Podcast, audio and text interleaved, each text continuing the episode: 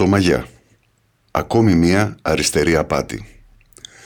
Τυπικό παράδειγμα του πώς η αριστερή προπαγάνδα κατασκευάζει μύθους και τους πουλάει για ιστορία είναι η σύνδεση του Οκταώρου με την απεργία στο Σικάγο το 1886 που έμεινε στην ιστορία ως Haymarket Affair.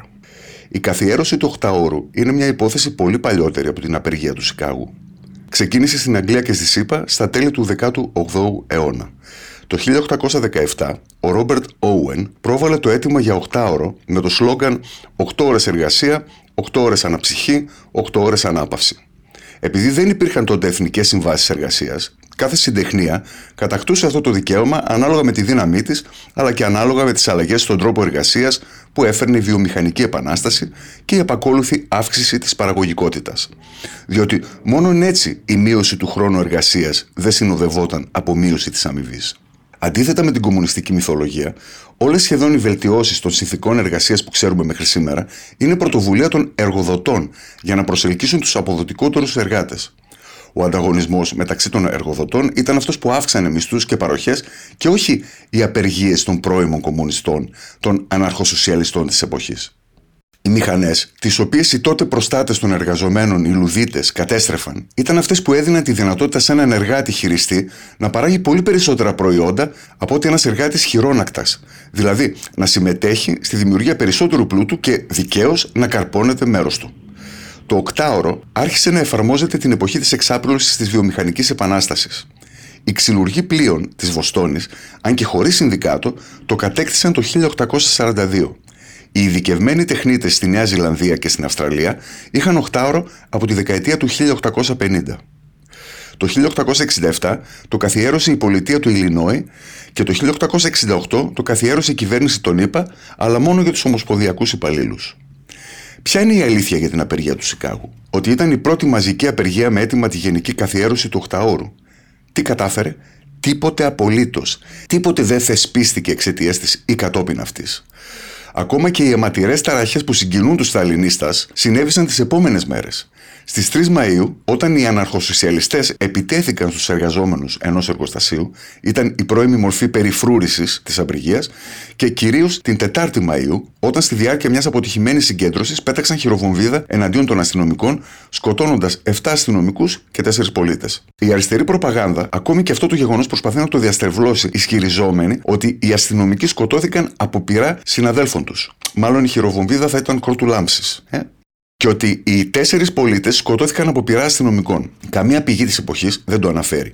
Καμία μαρτυρία δεν υπάρχει για νεκρούς από πειρά αστυνομικών, ενώ είναι παντελώς άγνωστα τα ονόματα των υποτιθέμενων νεκρών διαδηλωτών που κανονικά η αριστερή προπαγάνδα θα είχε κάνει ήρωες, βάζοντας και από ένα άγαλμα σε κάθε σταυροδρόμι. Η μοναδική αναφορά σε πυροβολισμούς εναντίον διαδηλωτών υπάρχει στις προκηρύξεις των ίδιων των αναρχοσοσιαλιστών, οι οποίες μιλούν γενικώς για shooting, χωρίς να αναφέρουν νεκρούς ή τραυματίες και φυσικά ονόματα. Ακόμη και οι διεθνείς εργατικοί εργατικές ενώσεις δεν αναφέρουν τίποτε για νεκρούς. Όμως, οι επαγγελματίες της προπαγάνδας γράφουν για την αστυνομία που αιματοκύλησε την απεργία, για τους πληρωμένους δολοφόνους των καπιταλιστών και άλλα ηχηρά παρόμοια, ποντάροντας στο συναισθηματικό αντίκτυπο που θα προκαλέσουν και στην άγνοια της ιστορίας και στην τεμπελιά για ψάξιμο που έχει ο μέσος Έλληνας.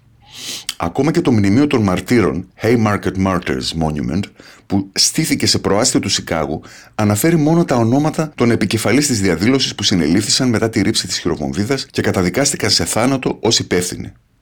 August Spiels, Adolf Fischer, George Engel, Louis Hing, Albert Parsons.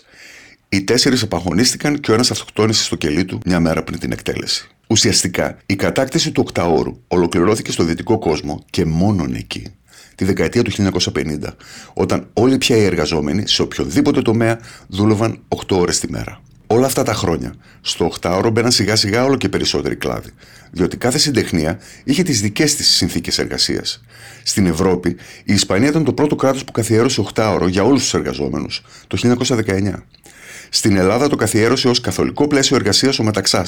Φυσικά στη Σοβιετική Ένωση το 8ωρο ούτε ως όνειρο δεν το έβλεπαν ή με το ζόρι στα χανοβίτες σύντροφοι. Για να μην μιλήσουμε για συνδικαλισμό και δικαίωμα απεργίας. Ούτε να τα ψιθυρίσουν δεν τολμούσαν, διότι θα εκτελούνταν με συνοπτικές διαδικασίες ως εχθροί του λαού.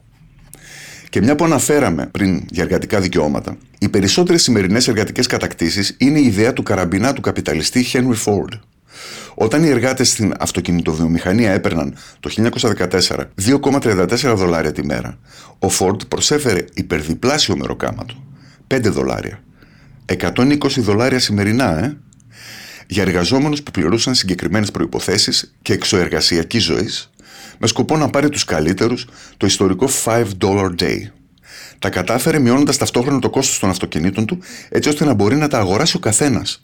Οι ανταγωνιστές του τον μιμήθηκαν και ο ανταγωνισμός βελτίωσε την παραγωγικότητα, αύξησε την παραγωγή και όθησε όλους τους μισθούς πολύ ψηλότερα. Η εβδομάδα 5 ημερών είναι επίσης δική του έμπνευση. Την καθιέρωσε το 1926 όπως και η άδεια μεταποδοχών, σκεπτόμενος ότι ο περισσότερος ελεύθερος χρόνος θα κάνει τους εργαζόμενους περισσότερο καταναλωτές. Ούτε απεργίες, ούτε αγωνιστικές κινητοποιήσεις. Το αφεντικό μοιράζει λεφτά όταν έχει. Όταν δεν έχει, δεν πάνε να λιώσει 10 παπούτσια σε διαδηλώσεις. Ούτε ο μισθός θα αυξάνεται, ούτε οι ώρες εργασίας θα μειώνονται. Το σενάριο όμως της εργατικής πρωτομαγιάς είχε όλα τα υλικά που χρειαζόταν η αριστερή προπαγάνδα. Απεργία, διαδήλωση, συμπλοκές, νεκρούς έστω και μαϊμού, φιλολαϊκό αίτημα. Τα έδεσε, τα οικειοποιήθηκε εντελώς αφαίρετα, την απεργία του Σικάγου δεν την διοργάνωσαν κομμουνιστές, και τα πουλάει μια χαρά στο πόπολο ως λαϊκές κατακτήσεις. Στο πόπολο που μαθαίνει ιστορία διαβάζοντας αυγή, χωνή, ριζοσπάστη και ντοκουμέντο. Η πρωτομαγιά λοιπόν δεν είναι ούτε αργία ούτε απεργία. Είναι ακόμη μια αριστερή απάτη. Ιστερόγραφο. Τι έχει να παρουσιάσει το παγκόσμιο εργατικό κίνημα τα τελευταία 100 χρόνια; Όλες του οι αναφορές είναι στο Σικάγο του 1886. Μετά σύντροφοι, το μόνο αξιομνημόνευτο που καταφέρατε ήταν να μην εργάζονται οι συνδικαλιστές. Τίποτε άλλο.